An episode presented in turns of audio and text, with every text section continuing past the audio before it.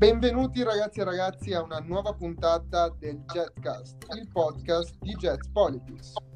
Buona giornata. Buona giornata a tutte e a tutti.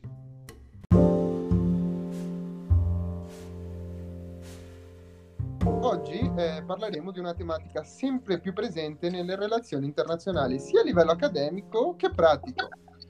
Stiamo parlando della cultural diplomacy o diplomazia culturale. Per molti di voi e per molti di noi questo termine risulta essere sconosciuto e alquanto astratto. Allo stesso tempo credo che alcuni di voi si ricorderanno quell'episodio durante il governo Renzi, quando cioè delle antiche statue raffiguranti figure femminili vennero coperte durante la visita dell'Ayatollah in Italia. Oppure la collaborazione tra Francia ed Emirati Arabi per la costruzione di un Louvre ad Abu Dhabi. Ecco, questi episodi possono essere considerati e visti come casi di cultural diplomacy. Ma per capire meglio cosa si intende per cultural diplomacy e come questa si inquadri dentro il concetto di soft power, abbiamo oggi con noi Michele Casagrande, esperto di appunto cultural diplomacy e consulente internazionale, eppure esperto nelle relazioni tra il mercato dell'arte e la diplomazia. Ciao Michele, grazie di essere qui con noi. Buongiorno a tutti e grazie per l'invito.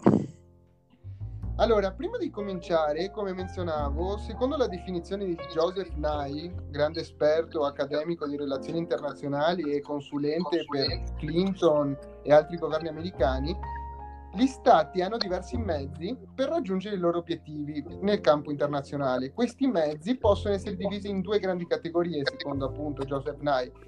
Il cosiddetto hard power, nella quale si inquadrano principalmente il potere militare ed economici a disposizione degli stati, e il soft power, cioè questo termine conato appunto da Joseph Nye. Per soft power si intende quel potere politico che permette di persuadere gli altri attori attraverso risorse intangibili, quali culture, valori e istituzioni. Ecco che vediamo quindi come il concetto di cultural diplomacy si collochi dentro questo concetto e definizioni di soft power. Allora, partendo appunto da, da questa introduzione e, e da questo presupposto di soft power, puoi spiegarci un po' meglio, Michele, cosa si intende per cultural diplomacy e come gli esempi citati prima, la visita dell'Ayatollah in Italia e la costruzione di, di Louvre in Abu Dhabi, si inquadrino dentro questo concetto? Certamente Ivan, eh, come dicevi te, il tema del soft power eh, è il punto di partenza per capire bene cosa sia la cultural diplomacy e come questa si esprima.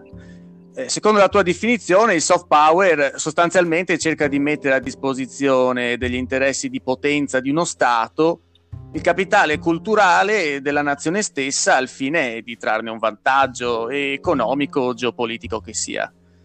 E secondo questa logica si potrebbe quindi dire che dove la cultura avanza, il commercio segue. Ora, la cultural diplomacy si inserisce esattamente in questo contesto, perché essa è sostanzialmente pensata come uno strumento per attivare questo capitale culturale e questo soft power. E quindi la, la cultural diplomacy diviene dunque, nella sua definizione più citata, lo scambio di idee, informazioni, arte ed altri aspetti della cultura tra le nazioni e le loro persone per stimolare la reciproca comprensione. E però, come vediamo, tale definizione in realtà è priva di attributi specifici.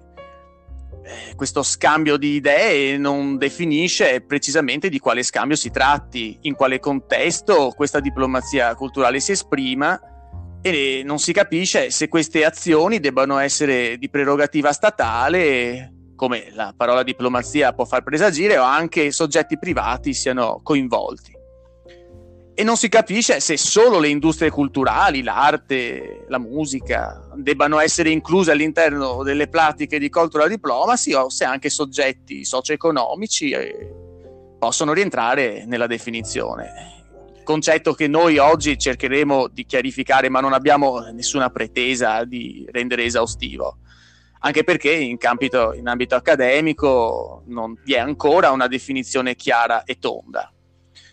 E però eh, se intendiamo lo scambio di idee, informazioni, arte ed altri aspetti della cultura tra le nazioni e le loro persone per stimolare la reciproca comprensione e lo inseriamo all'interno del concetto di soft power, eh, la diplomazia culturale può divenire tutto sommato tutto ciò che più o meno scientemente o più o meno formalmente è capace di portare all'interno del capitale culturale, della cultura di un individuo o di un gruppo, il capitale culturale o la cultura riferibile ad una nazione specifica. E dunque la diplomazia culturale, trasmessa o da enti pubblici o enti privati, è tale in quanto il riferimento che porterà sarà legato ad uno Stato e al suo insieme di sfaccettature culturali.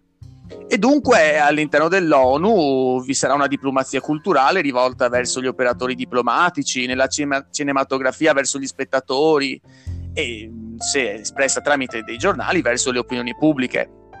Ora, è chiaro che questa definizione sembra molto legata al concetto di propaganda, però da essa si differenzia almeno per due cruciali aspetti. E in primo luogo è bene sottolineare che l'azione della diplomazia culturale vuole avere un impatto appunto culturale, quindi di lungo e anzi lunghissimo periodo. E in più lo scambio di idee deve essere uno scambio quindi reciproco e non unilaterale. Tanto io capisco di te, tanto tu capisci di me. E citavi prima l'esempio del Louvre di Abu Dhabi e questo esemplifica perfettamente il trend. Si parla di museum diplomacy ed è un trend, anzi, piuttosto recente nel mondo dell'arte, tant'è che si parla di una modernizzazione della stessa industria a causa di questa diplomazia culturale ad essa associata. Insomma, il fatto di portare un museo importante come il Louvre in una località esotica come Abu Dhabi eh, permette infatti di stabilire rapporti culturali duraturi, ospitati soprattutto in modo consistente in una struttura fisica. Il Louvre, così espandendosi, poi permette ad una platea dinamica nel cuore dell'Asia, del continente asiatico, di entrare in contatto diretto con i propri lavori e i propri valori e al contempo permettendo ad un audience occidentale di avvicinarsi alla cultura araba.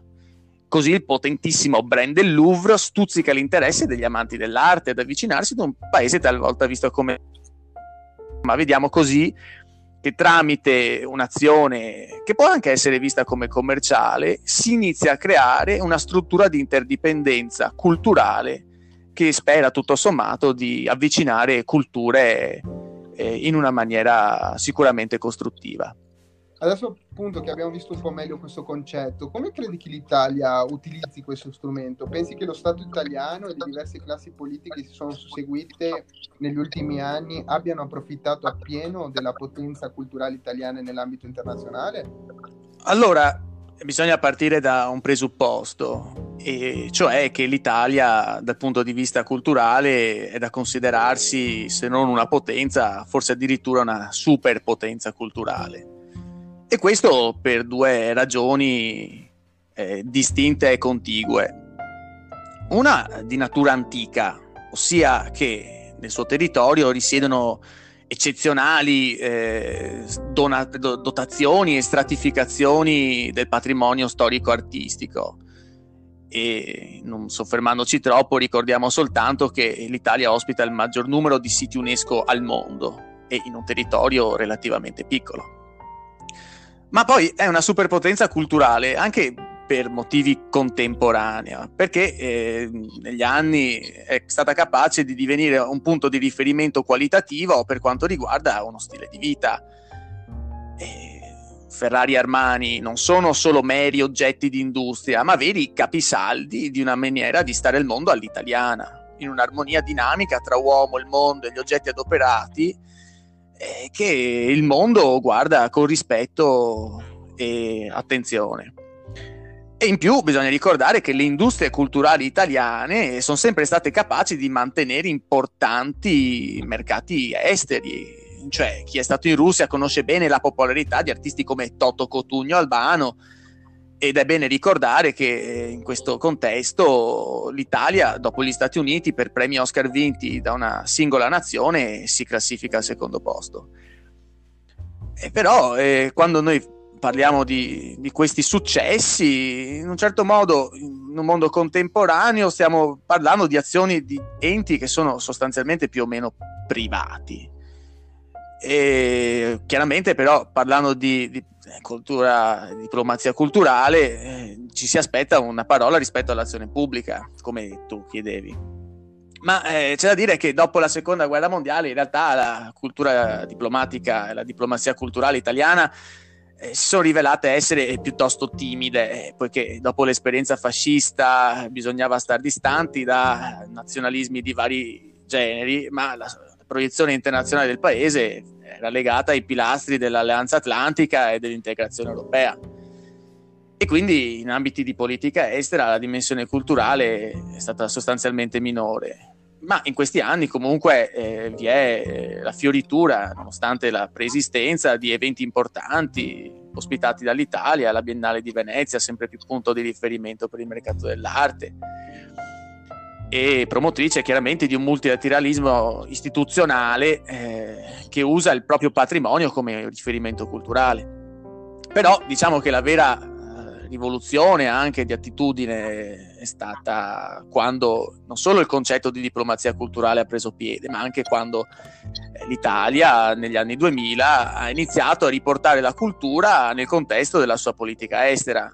Quindi solo per citare degli atti di anni piuttosto recenti, nel duemilaquindici l'Italia presenta una risoluzione importante alle Nazioni Unite per inserire le componenti culturali all'interno delle azioni umanitarie delle Nazioni Unite. Oppure si può citare un programma di restituzione di opere d'arte trafugate da e per l'Italia. Insomma, si si ricorda forse qualche anno addietro, nel duemilacinque, la restituzione dell'obelisco di Aksum ad Addis Abeba, eh, requisito in termini eh, in tempi coloniali. Oppure si può anche citare la serrata lotta al mercato clandestino di opere d'arte, che eh, va di pari passo a, a lavori di squadre di carabinieri specializzate che legano questa attività all'antimafia.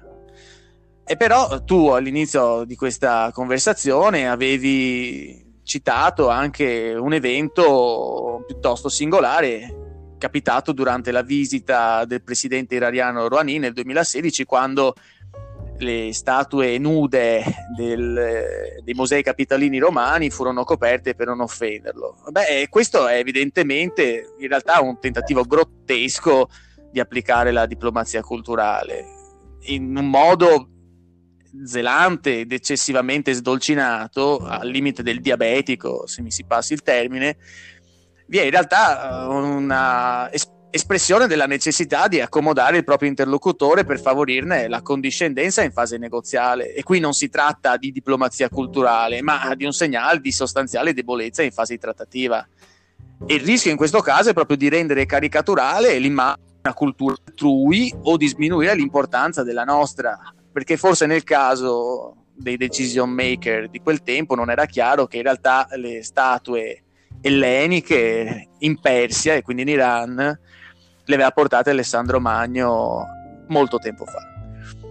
Quindi queste forme di gaff statali hanno comunque dato un'impressione dell'Italia culturalmente anche un po', come dire, caricaturale al mondo, e forse emblematicamente si può citare ciò che successe con i governi Berlusconi a partire dal caso Schulz. E perché? Perché in quei casi la diplomazia culturale tra l'Italia e i partner europei, ma ancor più importante presso le pubbliche opinioni europee, fu fomentata da un mutuo fraintendimento, diciamo, per usare un eufemismo. La politica estera berlusconiana era fortemente incentrata sulla sua figura, sui suoi rapporti personali, sui, sulle sue gag che attiravano l'attenzione dei giornali mondiali. E tutto questo aveva portato eh, Berlusconi e i suoi comportamenti ad essere un cliché ricorrente, e agli occhi degli stranieri egli era diventato veramente un simbolo culturale dei comportamenti di un paese. E insomma, basti chiedere a tutti quei studenti o operatori che hanno vissuto all'estero, semmai tra la pizza e il mandolino Berlusconi rappresentasse un cliché ricorrente. Perfetto, molto chiaro. Quindi abbiamo visto come appunto l'Italia vada tra altri bassi nella sua, diciamo così, no, eh, espressione di diplomazia culturale. Quindi abbiamo visto, come hai detto te, che per essere efficace la cultural diplomacy ha bisogno di spazi di intercambio tra gli stati, no? Appunto, questa cultural diplomacy è basata sull'intercambio equo tra gli stati, ma in un mondo che sembra diventare sempre più ostile al multilateralismo, all'apertura, e continua ad ergere barriere fisiche e metaforiche verso l'esterno, come può la cultural diplomacy rimanere rilevante? Eh, Ivan, dici bene, sostanzialmente eh, noi parliamo della diplomazia culturale in un momento in cui essa nasce in maniera quasi istituzionalizzata sotto certi punti di vista, in un mondo in cui si ha un'evoluzione assai dinamica degli eventi.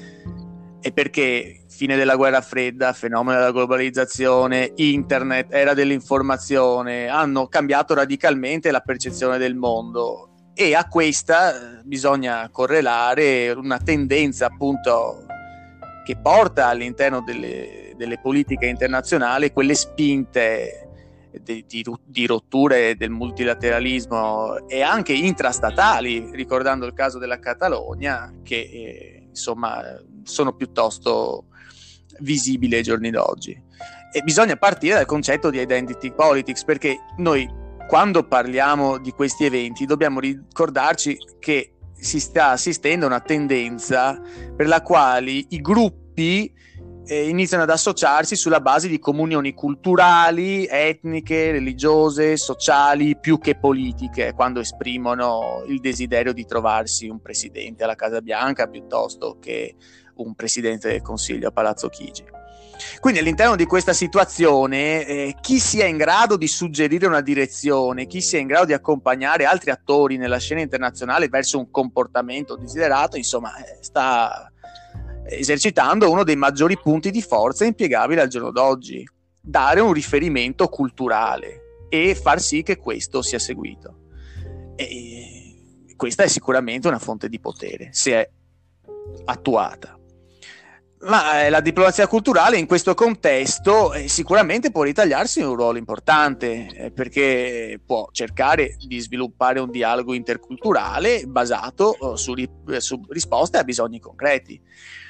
E alla fine della fiera, se la eh, diplomazia culturale, lo scambio di idee, informazioni, arte ed altri aspetti della cultura tra le nazioni e le loro persone, per stimolare la reciproca comprensione, beh, insomma, capiamo che la diplomazia culturale può essere un metodo per eh, esprimere delle visioni molto più complesse di identity politics eh, che si rappresentino in modo diverso rispetto a dei bisogni del Midwest americano oppure della destra scontenta in Italia. Può fornire sicuramente una complessità culturale maggiore e può fornire sicuramente una conoscenza maggiore, e questo sicuramente non può che far bene. Però eh, bisogna ricordarsi dei limiti della cultural diplomacy, che insomma noi attuiamo in modo formale e informale, ma eh, se poi si vuol creare una strategia di cultural diplomacy, non esiste al mondo adesso una metodologia che permetta di capire effettivamente l'impatto di queste pratiche. Eh, si è cercato di quantificare gli arrivi esteri di studenti universitari, si è, preva- si è provato a legare un avvenimento a una reazione di mercato per capire un impatto su una cultura, ma se ad oggi un governatore chiedesse eh, mostrami le evidenze per un progetto di diplomazia culturale, probabilmente la risposta sarebbe accompagnata dallo stridere di unghie sugli specchi, diciamo. E da un punto di vista più generale, inoltre, molti autori hanno anche sottolineato in realtà che la diplomazia culturale, quando c'è da difendere gli interessi nazionali, sia qualcosa di assolutamente leggero, e che quindi quando le cose al tavolo degli stati divengono veramente importanti, gli interessi economici e militari avrebbero sicuramente la, la meglio.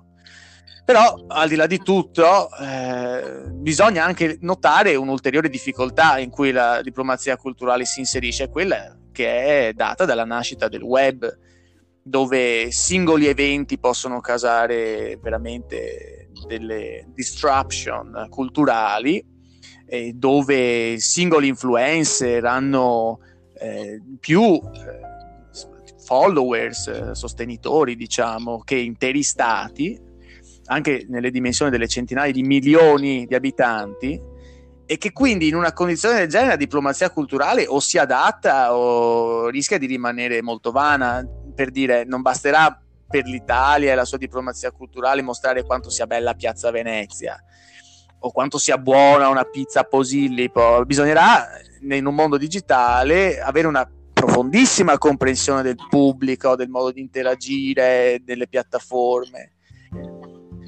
E di sicuro l'arte, andando a toccare spesso e volentieri aspetti culturali, ha la possibilità di ritagliarsi uno spazio importante, su questo non ho dubbi.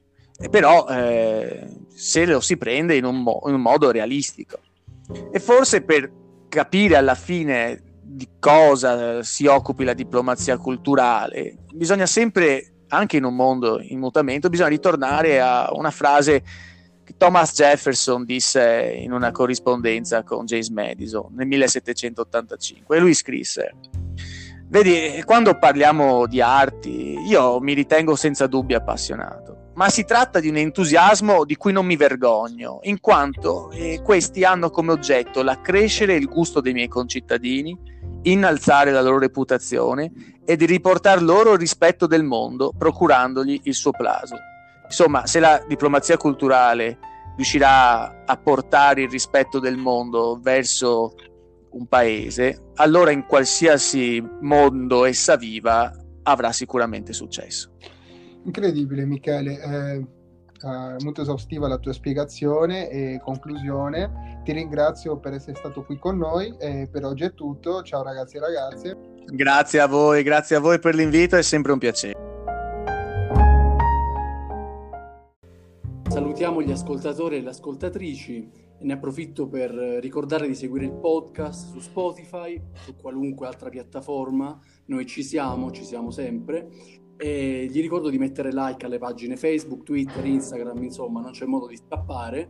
Un saluto da Jet Politics e alla prossima settimana.